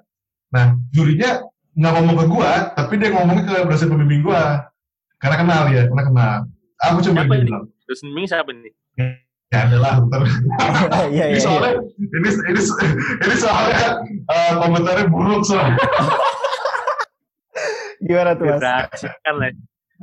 Jadi eh, jadi si jurinya tuh bilang gini eh, apa namanya mau ya kalau ngirim mahasiswa yang bagus lah gitu. Wah itu sama gue tuh nggak tahu sekarang ini mahasiswa di mana nih posisinya nih. Tapi emang bener kan ya kan, kan tadi kan gue bilang di awal gue gue ngirim abstrak ngirim paper itu ya pasti keterbatasan lah. Gue Iya, namanya gue dan itu dan itu gue belum belum lagi nulis skripsi sih lagi nulis artinya gue belum punya pengalaman belum belum punya pengalaman yang banyak gitu loh masalah nulis dan masalah riset segala macam jadi yang pasti emang hancur memang hancur gue akui tapi Iya, iya. dari situ tuh gue ngerasa gini gue ngerasa bahwa oh berarti ini ada orang yang peduli sama kualitas riset gue gitu loh Oh, oke. Gue, Akhirnya- gue paham maksudnya. Ah, jadi gue gue gue gue nggak ngambil gue nggak ngambil itu kan walaupun dia bilang ini apa kalau ngirim mahasiswa itu sebenarnya bukan dikirim juga. Gue cuma iseng-iseng aja gitu. Gue juga nggak cerita sama pembimbing gue gue ngirim paper ke sana. Gue cuma iseng aja ngirim dan karena kebetulan itu gue lagi kerja praktek di Jakarta juga. Jadi gue apa nggak nggak ngabarin gitu. Gue ngirim aja. Dan emang karena ini student paper competition jadi emang nggak harus ada penulis kedua sebagai pembimbing jadi gue cuma nama gue doang sendiri. Karena itu gue ambil dari skripsi gue gitu. Cuman itu tadi eh, apa penilaian tadi tuh dan dan yang disampaikan pembimbing gua gitu eh, itu jadi kayak jadi kayak gini gua yang gua pikir gini oh alhamdulillah pasti ada orang yang eh, apa namanya menilai hasil hasil hasil riset gua gitu ya dari segala penulisan kualitas segala macem dan itu jadi tolak ukur gua gitu artinya gini oh start start gua ini ini harus gua tingkatin lagi gitu loh Oh, Iya. iya, iya. gitu bang bang tapi motivasi lu awal nih kan lu Nah. tadi bilang ya lu kayak Iyagi X Hagi itu kan paper pertama lu nih. Nah nah itu motivasi lu awal aduh gue pengen bikin paper nih. Itu apa? Apa yang apa yang memantik lu? Apa yang bikin lu tergerak buat bikin paper buat pertama kali gitu? Ini pertama tuh eh, yang jadi alasan gue tuh gue pengen tahu kualitas gue di antara mahasiswa-mahasiswa biologi seluruh Indonesia tuh ada di mana sebenarnya. oh iya. Gue mau gue mau lihat gue mau lihat benchmarking gue nih. Terus kayak gue juga sebelumnya aktif di AAPG kan. Di AAPG tuh kita tuh eh, setiap tahun tuh kan ada kayak semacam apa sih student gathering gitu loh. Nah di situ kan kita juga kita juga apa namanya ngirim paper poster buat presentasi kan gue juga sering ikut itu supaya gue tuh tahu gitu loh apa yang gue pelajari di UPN nih di luar tuh kayak gimana sih gitu loh oh iya iya Nah, jadi jadi gue alasan utama gue tuh pengen lihat ini apa pengen lihat kondisi gue dibandingkan dengan mahasiswa-mahasiswi geologi seluruh Indonesia itu gue ada di mana gitu. Jadi nanti pas gue pas gue nyari kerja pas gue wawancara gitu gue tahu gitu loh posisi apa, apa kualitas gue tuh ada di mana gitu. Karena kan gini bro karena gini maksudnya kayak misalkan mahasiswa di UPN di Jogja deh misalkan UPN sama eh, Akprin misalkan kan kalau kalau dari segi kualitas itu kan itu balik ke individu gitu loh. Bukan Iya, bukan iya. masalah bukan masalah alma maternya gitu loh. Jadi jadi eh, kita kita nggak bisa bisa bilang bahwa oh gua universitas A gua universitas B. Oh karena lu akredit akreditasinya ah, apalagi ngomongin akreditasi. Itu kan itu kan itu kan maksudnya am- akre gua gua maksudnya gini gua setuju tuh sama, sama pendapatnya Nadiem Makarim tuh. Akreditasi itu tuh nggak ngejamin kualitas dari mahasiswa individunya gitu loh.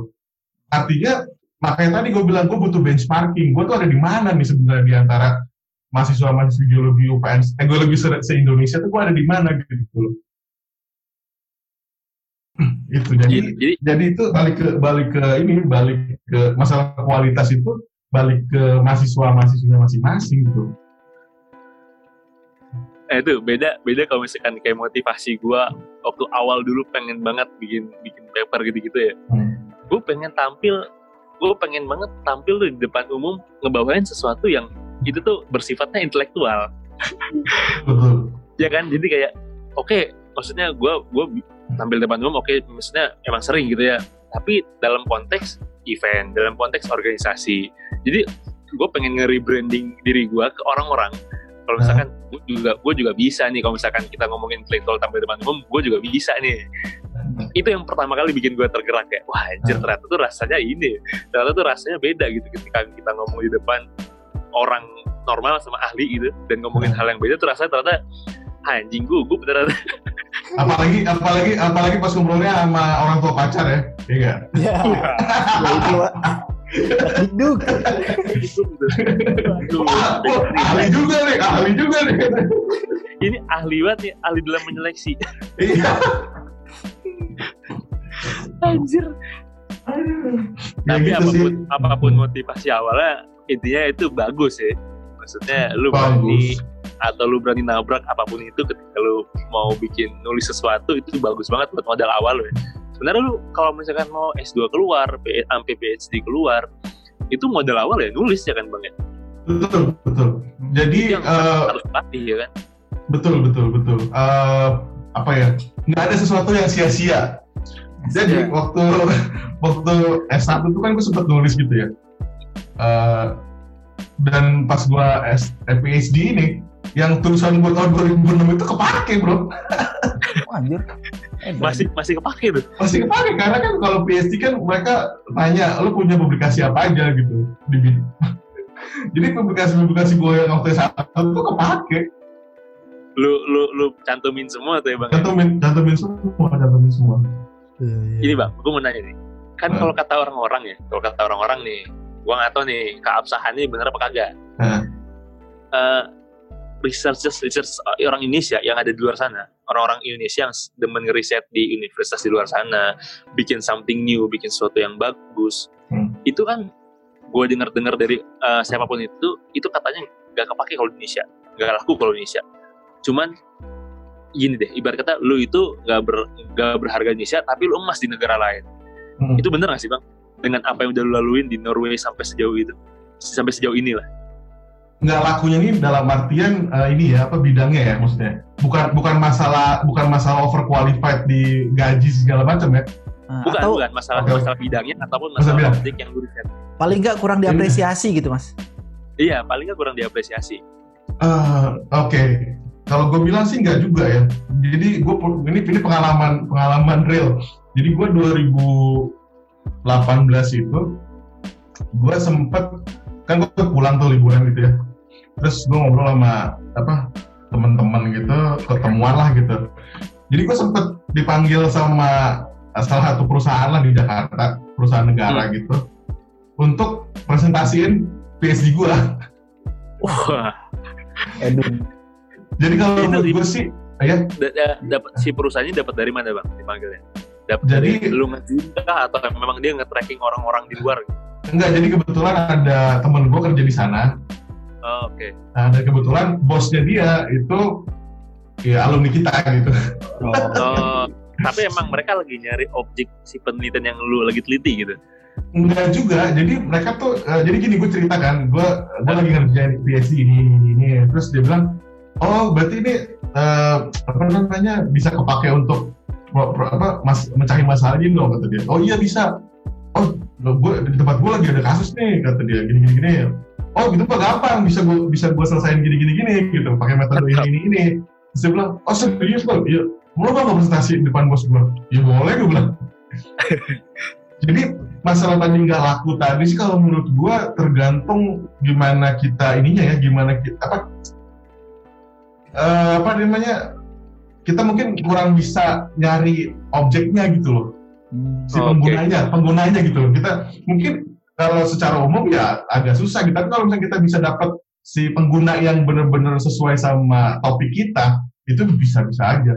Yang yang jadi masalah tuh sebenarnya tuh tadi gua bilang eh, masalah overqualified, masalah apa ya cuan ya cuan ya masalah cuan Iya, ya. itu itu itu itu yang mungkin jadi kendala kalau menurut gua.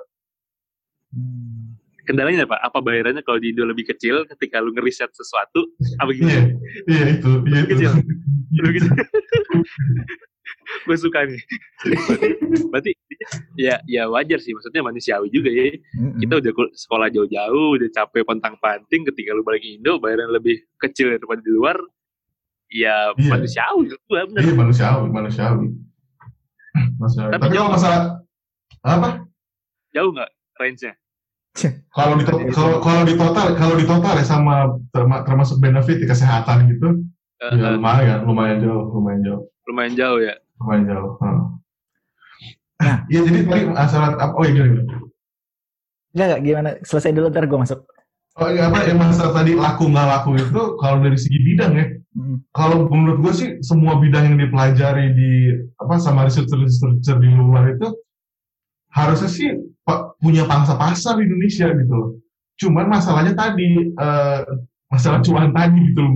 Jadi Cuan mungkin cuan doang ya. eh, eh, kalau masalah laku mah pasti laku lah. Maksudnya semua yang dipelajarin di luar kan juga pasti sama sama yang di Indonesia gitu. So- soalnya kan logi- logikanya logikanya juga nih, lu belajar di negara yang emang udah dikatakan maju gitu. Lu Hmm. neliti sesuatu hal yang udah di negara maju. Lu bawa ke Indonesia kan masih negara berkembang tuh.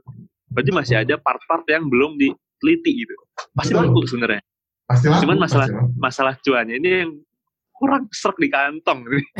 betul betul apalagi jadi gue gue punya teman di sini jadi dia udah punya anak punya anak lah gitu anak anak ketiga gitu kan kalau dia pulang ke Indonesia dengan dengan cuan yang segitu dia belepotan buat buat ngurus anak tiga ini gitu loh Oh, oke. anaknya tuh satu SD satu LG eh satu TK SD sama SMP kalau nggak salah SD aja Itu seperti- Sekolah di Norway semua tuh, Bang. sekolah di semua dan gratis kan di sini sekolahnya Oh, Sekarang lu, sekarang lu bayangin TK di Jakarta berapa, SD di Jakarta berapa, SMP di Jakarta berapa, apalagi swasta. Gila lu, Iya. Buset, Dia- Bang. Game. edan.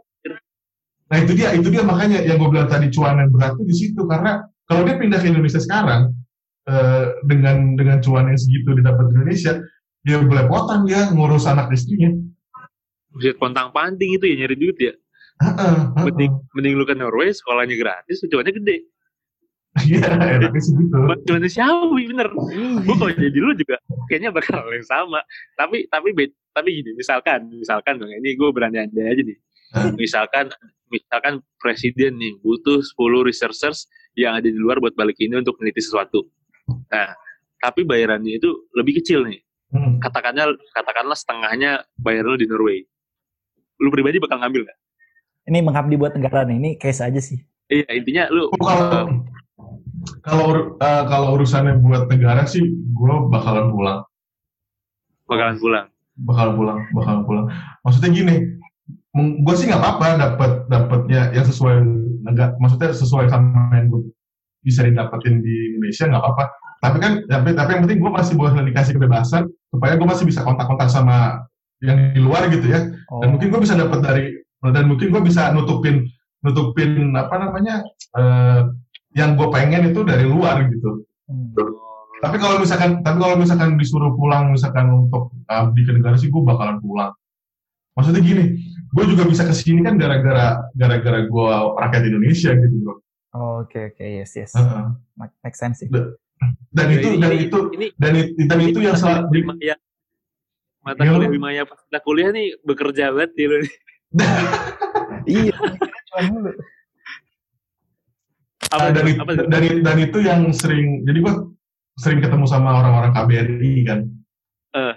dan itu yang sering dibilang sama orang-orang KBRI itu maksudnya eh, apa Indonesia itu butuh kita gitu butuh kita semua gitu loh, untuk untuk membangun Indonesia gitu kalau bukan kita yang bangun siapa lagi yang bangun Indonesia Hmm. kan terus juga eh, kayak Bung Hatta dan para founding father kita kan sekolah di Belanda. Itu kan untuk untuk membangun Indonesia kan.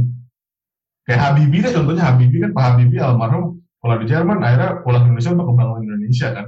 Perkara di Indonesia kondisinya begitu ya gimana gitu emang emang keadaannya gitu. Tapi at least ilmu yang kita pakai itu bisa bermanfaat buat orang Indonesia orang banyak gitu. Kalau gue sih gue concernnya di situ gitu. Iya iya iya. Nah tadi uh, Mas mantap-mantap. Yang apa namanya? Tadi gue pengen tanyain tuh. Ini soalnya ini bakal relate banget uh, sama gue.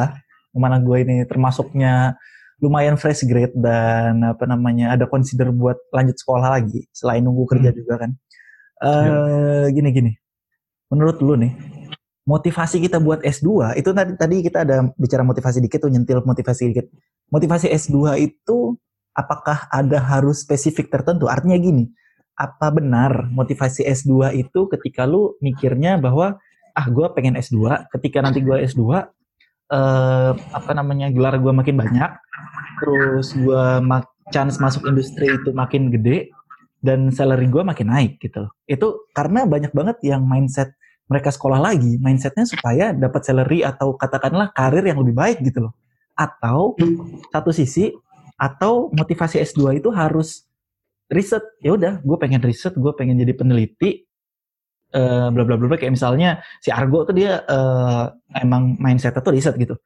Atau hmm. emang harus seperti itu. Jadi berdasarkan sains atau berdasarkan berdasarkan. abdi kepada ilmu pengetahuan lah. Atau ya udah masalah karir juga nggak apa-apa. Ini menurut lu gimana nih kalau gue kalau gue ini kalau gue alasannya karir oh gitu Nah, alasan gue karir karena apa? Karena gue nggak bakat jadi penulis. Kan kalau kalau riset itu kan yang tadi gue bilang outputnya kan publikasi ya, publikasi which is nulis kan. Uh. Gue tuh nggak, gue tuh nggak ada bakat nulis gitu. Nah, waktu gue mutusin S2 itu, gue tuh uh, alasannya tuh karena karir supaya nanti, jadi alasan gue begitu selesai S2, gue balik lagi ke industri, gaji gue bisa naik, benefit gue bisa naik karena gue udah S2. Itu itu alasan utama gue. Oh. Jadi sebenarnya itu nggak apa-apa gitu ya? Oh nggak apa-apa banget bro. Dan memang kalau S2 itu kan bukan apa ya, bukan istilahnya bukan bukan uh, peneliti, bukan disebutnya sih postgraduate ya. Tapi kan itu nggak nggak terlalu detail kayak PhD gitu. Artinya master itu tuh itu tuh untuk meningkatkan kompetensi kita aja sebenarnya. Oh iya iya iya. Dan di dan di master itu pun kita emang disuruh bikin penelitian ilmiah, bikin tesis gitu ya. Tapi itu sama kayak skripsi S1 gitu. Mm-hmm. jadi jadi nggak apa-apa punya kalau kalau kalau yang tadi alasannya karena pengen jadi peneliti mah itu harus ya. Dia harus S2 supaya jadi lanjut S3 gitu. Itu udah udah harus. Tapi kalau yang tadi uh, alasannya karir itu bagus juga. Gue juga alasannya begitu. Oh oke okay, oke. Okay. siap siap siap. Mm-hmm. Dan itu dan itu bagus kok dan itu sah sah aja dan yang pemberi beasiswa gua ke S2 itu kan si organisasi profesi itu Nah itu dia malah malah apa istilah gini. Pas gue tanya apa nih yang harus gue balikin, kan dia udah ngasih duit ke gue kan. Uh. apa yang mesti apa yang mesti gue balikin gitu loh ke, ke dia. Misalnya apakah apakah dia menuntut gue harus lanjut S3, apakah dia apa gitu. Dia cuma bilang uh, ya udah lo ntar presentasi aja di annual meeting kita. Udah gitu doang. Oke oke. Wah, camik nih. jadi jadi yang penting sih gini bro kalau menurut gue ya. Uh, kalau lu ngerasa kalau lu ngerasa uh, ya jadi gini alasan apa salah satu alasan gue S2 itu karena yang tadi kan gue bilang gue pengen ngerjain data science kan. Oh iya. Yang kedua itu yang kedua itu yang kedua itu sebenarnya uh, eh, gue tuh ngerasa enam tahun kerja di industri itu gue tuh nggak berkembang. Oh iya karena kan kalau karena kan kalau di industri kan kita punya keterbatasan kan. Lu nggak bisa pindah departemen seenaknya gitu. Lo tuh lu pindah yeah. dan tadinya jadi geologis lu pengen jadi geofisikalis gitu. Kan nggak bisa kan. Maksudnya ada job desk ada urutan karir segala macam gitu kan. Nah enam tahun itu tuh gua enam tahun itu akhirnya berusaha memindahkan diri. Hmm. berusaha jadi, memindahkan diri karena gue karena gue nggak nggak dipindahin akhirnya gue memindahkan diri bahasa kasarnya sih sih gue bisa aja bang. Dikasih bahasa halus.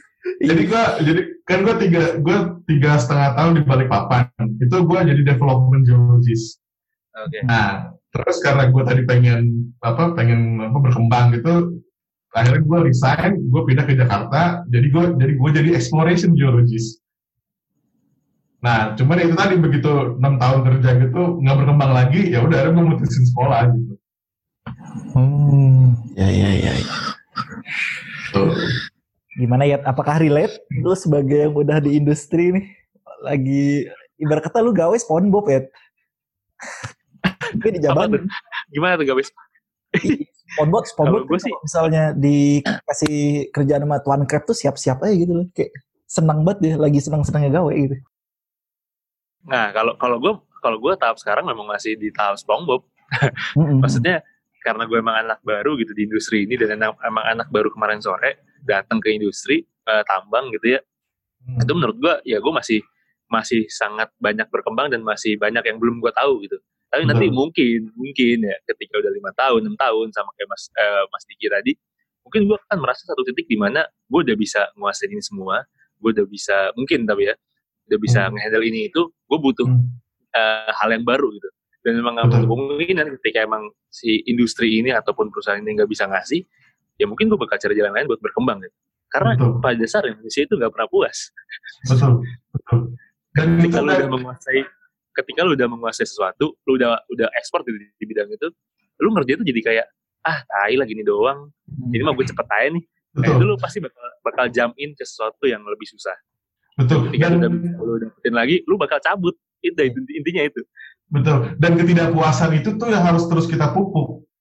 Karena Iya, itu ya, karena itu yang akan yang akan bikin kita akan rasa kurang terus kan. Akhirnya kita akan cari lagi, cari lagi, cari lagi. Gitu. iya benar Dan terus sama ini sih, apa kalau yang yang gua rasain itu planning sebenarnya. Jadi begitu gua lulus S1 itu, gue punya rencana, oke, 10 tahun gua setelah S1, gue pengen jadi generalis. Gue pengen tahu geologi, gue pengen tahu geofisik, gue pengen tahu semua lah gitu di bidang di bidang petroleum. Nah setelah 10 tahun itu, gue berusaha supaya gue juga bisa sambil sekolah gitu. Supaya nanti begitu tahun, tahun ke-11, gue mungkin pengen jadi manajerial, kalau karir di manajerial gitu. Nah, kalau bisa apa planning itu juga penting gitu supaya bisa jadi apa namanya direction kita tuh bisa tahu mau ke mana mau ke mananya gitu. Oke, oke, oke. Ini ya, apa gua kata ya dari Bener tuh. kemarin apa namanya narsumnya camik-camik aja. Iya, kemarin ada kemarin ada Argok dari Arab, sekarang Mas Diki dari Norway. Heeh. Dan insight-nya emang bener-bener sama. Kayak yang kemarin Hmm. gue bilang, eh yang kemarin Argok bilang kan, gimana caranya lu ngubah mimpi lu jadi plan. Nah, ini sama nih barusan nih Mas Iya. Diki bilang, lu itu harus punya plan buat ke depan. Mhm. Sama ini 20 terus terus kemudian eh, harus berani ngambil resiko sebenarnya. Mhm, pasti. Tadi kan kalau tadi kan planning, terus ketidakpuasan, terus dipupuk.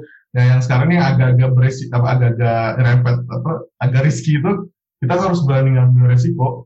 Artinya gini, zona nyaman itu tuh semua orang nggak nggak menafikan lah. Semua orang suka di zona nyaman gitu loh. Tapi apakah zona nyaman itu mem- bisa membuat kita berkembang? Mhm. Nah itu yang jadi pertanyaan. Artinya apa? Artinya suatu saatnya kita harus berani ngambil resiko untuk keluar dari zona nyaman itu. Jadi waktu gue ke Norway itu, gue resign dulu dari perusahaan. Ah. Jadi pemasukan gue itu cuma dari beasiswa itu, dari si organisasi profesi itu. Wah, anjir. Aha. Cuman apa coba waktu waktu nah dan kebetulan gue dapat beasiswa itu setelah gue nyampe sini. Artinya beberapa bulan pertama itu gue pakai uang pribadi. Oh. Oh, Arti- oke. Oke. artinya artinya lagi artinya lagi begitu gue sebelum berangkat ke Norway gue udah mikir dong gue mau makan apa ntar di sono Iya, kan? itu. Iya. Gue sampai sampai pikiran gini gue sampai ngubungin orang temen gue yang di Trondheim gue bilang gue nanya di sana kalau jadi loper koran berapa bisa nggak gue nutupin biaya hidup oh bisa lu ntar eh, apa lu ntar bisa gini gini gini nih oh ya udah gampang lah. Pasti gue bisa jadi loper koran nah alhamdulillah beasiswa gue datang beberapa bulan setelah gue nyampe sini. Tapi juga eh, apa ya istilahnya gue sempat ini juga sempat sempat kerja sempat kerja part time juga. Bukan part time sih sempat kerja sam- sambilan lah. Sebagai pengasuh anak. Oh, edan cuy. Mas Diki Itu- Haris itu- Hidayat sebagai pengasuh anak. Buset. Itu itu lu itu waktu jadi pengasuh anak rambut lu masih gondrong nggak, Bang? Iya. oh iya bener bener bener bener bener jadi jadi gue gila. jadi gue pengasuh anak terus yang kedua gue jadi kayak apa pang- cowok pak cowok panggilan lagi maksudnya gini Anjir. kalau misalkan orang misalkan orang misalkan eh, apa butuh ngecat rumah nih Hmm. Dia, Iya, iya, dia, iya. dia, dia manggil gue, dia ngechat, gue ngechatin rumah dia. Ah. Atau misalkan beres-beres beres-beres rumah, gue dipanggil buat beres-beres gitu. Ah. Wah, anjing, sampai se-survive itu di Norway ya. Harus, Dengan harus, lu yang- harus. Dengan lu yang datang ke situ kan belum tahu berarti kan belum pernah ke sana kan sebelumnya. Gue pertama kali keluar negeri ke Norway. Wah, edan. Dan lu harus jadi pengasuh anak, ngechat, beres-beres rumah. Iya, Itu pertama lu itu kan. pertama, pertama.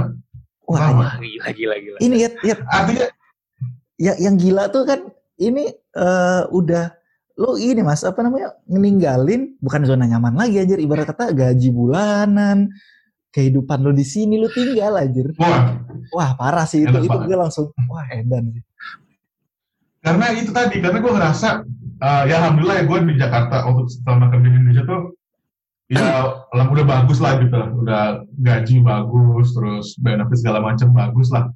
Cuman itu tadi gue ngerasa, waktu itu gue masih masih bujangan ya. Iya. itu gue ngerasa karir gue tuh nggak berkembang gitu loh. Ilmu apa ilmu ilmu biologi gue juga nggak berkembang gitu loh. Kalau gue tetap di di tempat itu gue akan la- kalaupun berkembang mungkin lama kali ya nunggunya. Dan gue waktu itu masih muda anjir gue nggak bisa nunggu lama kayak gini gitu loh. Akhirnya ya opsinya ya gue keluar gitu gue resign dari perusahaan itu gue ambil eh, sekolah S2 dengan dengan eh, kondisi di mana beasiswa gue tuh nyampe beberapa bulan setelah gue datang gitu artinya gue masih harus cari apa namanya cari pemasukan yang lain gitu. Dan harus pakai uang tabungan gue juga gitu.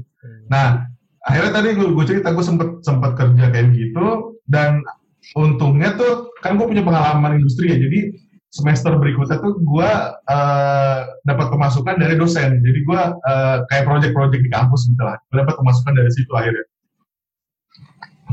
tapi tapi banyak juga temen apa namanya eh, teman-teman kita di teman-teman gue di sini yang yang kayak gue tadi yang jadi loper koran yang sekarang apa nganterin makanan gitu kayak GoFood gitu. Iya iya iya.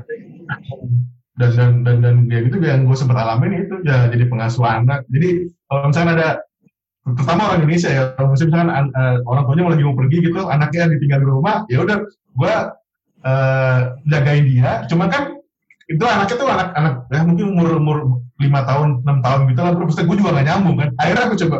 Jadi gue gue bawa gue bawa tugas-tugas kuliah gue ke rumah dia. Jadi gue sambil ngerjain tugas mata kuliah mata gue sambil ngeliatin dia lagi ngapain dia lagi ngapain wah anjir gokil. Anjir. parah parah. Wah edan Anjir tuh anak ya. Gaulnya yang belum babang. parah cuy. Ini buat lo yang lagi nyimak nih anjir nih salah satu. Ya worth it banget sih buat didengar sampai sini. Dan isi ngomong-ngomong nih udah durasi juga kan. Gue pengen gini dah. Pak eh, pem- eh, pemungkasnya nih kayak lu ke depannya gimana bang? Nextnya nih dengan ya lu tahu sendiri lah kondisi covid terus industri terutama oil and gas juga lagi gini. Project lu ke depan atau rencana lu ke depan nih gimana nih? Gue pengen pengen tahu nih. Kayaknya gue udah menemukan passionnya ya di, di, di, di masalah riset ini. Hmm, Jadi gue bakalan ada, gue bakalan nerusin jalur jalur akademis sih. oke Jadi abis ini rencananya, mudah-mudahan gue, gue rencananya mudah-mudahan bisa sidang bulan-bulan Oktober gitu. Terus habis itu gue rencananya mau lanjut eh, postdoc rencananya. wah jadi ini ya apa namanya Nah, jadi jalur akademis, Gitu. jadi postdoc, ya betul, jadi postdoc, mungkin asisten profesor, asosiat profesor, profesor, jadi larinya gue lebih ke jalur akademis gitu. Karena yang gue lihat sekarang eh, perkembangan apa industri kayak gini, terus juga gue ngalamin beberapa kali krisis di industri perminyakan. Artinya mungkin mungkin industri perminyakan tahun depan bagus gitu ya, tapi belum tentu tiga tahun lagi, empat tahun lagi bagus gitu loh. Mhm. Artinya sekarang ini yang yang yang yang paling stabil sih saat ini ya di, di dunia akademis gitu. Eh, dan dengan lu usia lu yang masih muda pengen pos apa namanya pos doktoral arah profesor lu wah salut sih gua. Edan edan edan. Gimana ya ada pamungkas lagi dari lu ya kalau dari lu Kalau gue sih sebenarnya eh gue mana gue gue dapat banyak nilai gitu ketika kita nge-podcast sama eh, teman-teman yang beasiswa ke luar negeri. Bahwa emang ada mindset yang terbentuk yang baru di sana gitu. Jadi memang beda gitu. Jadi maksudnya gue gue pribadi juga nge-upgrade pemikiran gue dan gue nggak sabar pengen ngeposting episode Arguk sama episode Mas Diki ini. Kenapa? Karena gue pengen juga semua orang-orang yang dengerin nanti kan mostly mahasiswa. Hmm. Itu juga punya pemikiran yang sama gitu.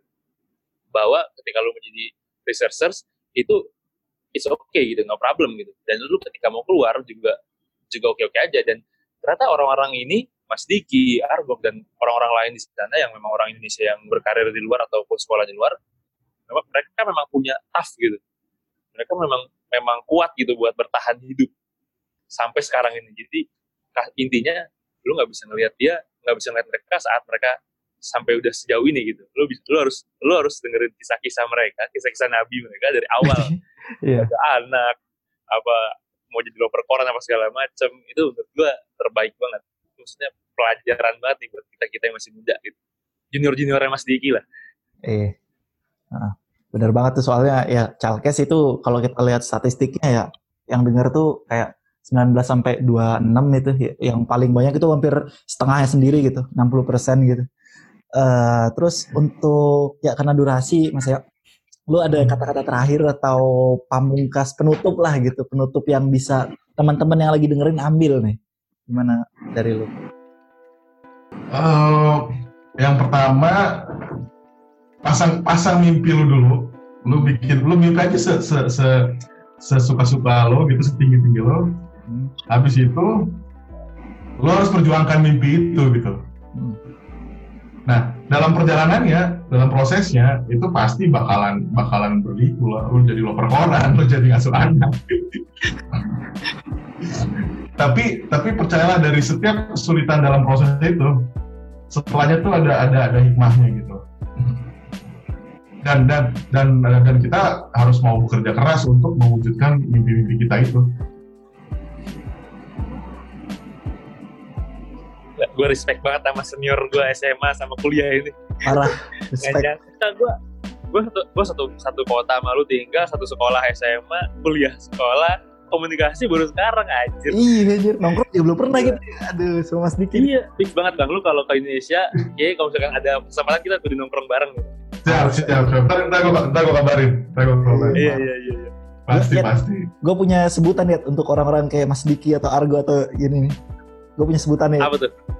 Babang Apa respect. Babang respect. Babang respect. makasih, makasih. Eh, ya, emang kita respect banget deh. Oke, okay, thank you makasih, Mas Diki. Terima kasih banget Sama-sama. mampir di podcast Chalkes. Semoga nggak bosen. Kapan-kapan mungkin bisa kolaps lagi atau gimana kita. Siap, siap. Mungkin nanti dengan GPRG-nya atau apa pun lah. Sabep lah. Nah. Siap, siap. Semoga bermanfaat ya buat teman-teman. Tetap semangat, tetap bekerja keras. Oke. Okay. Oh, siap. Terima kasih. Pokoknya makasih banyak banget Bang udah mampir sini, Bang. Sama-sama. Siap, siap. Oke cuy, demikianlah kolaborasi yang sangat ciamik ini. Uh, terima kasih buat lu yang udah dengerin sampai detik ini. Jangan lupa episode-episode Chalkes yang akan mendatang eh yang akan datang itu juga akan makin seru gue jamin. Uh, lu cek aja infonya di www.chalkes.wixsite.com/podcast uh, di Spotify, di Apple Podcast, lu hidupin notifikasinya dan subscribe apa namanya bukan subscribe apa namanya, lu follow, lu like supaya ketika kita uh, ketika kita ngepost langsung ada notifikasinya dan lu langsung bisa dengerin nggak ketinggalan. Oke, okay? dari gua itu aja. Dari lu ada lagi ya? Itu aja dari gua. Oke, okay, gua kopong undur diri cabut. Bye. Gua jadi undur diri juga. Terima kasih Mas Diki Ma, terima kasih sukses ya semua. Oke. Okay. Sukses juga bang di Norway. Kapan-kapan kalau kita orang ke Norway bisa kali kita dijamu di sana ya. Siap, siap, siap, siap. Oke. Okay.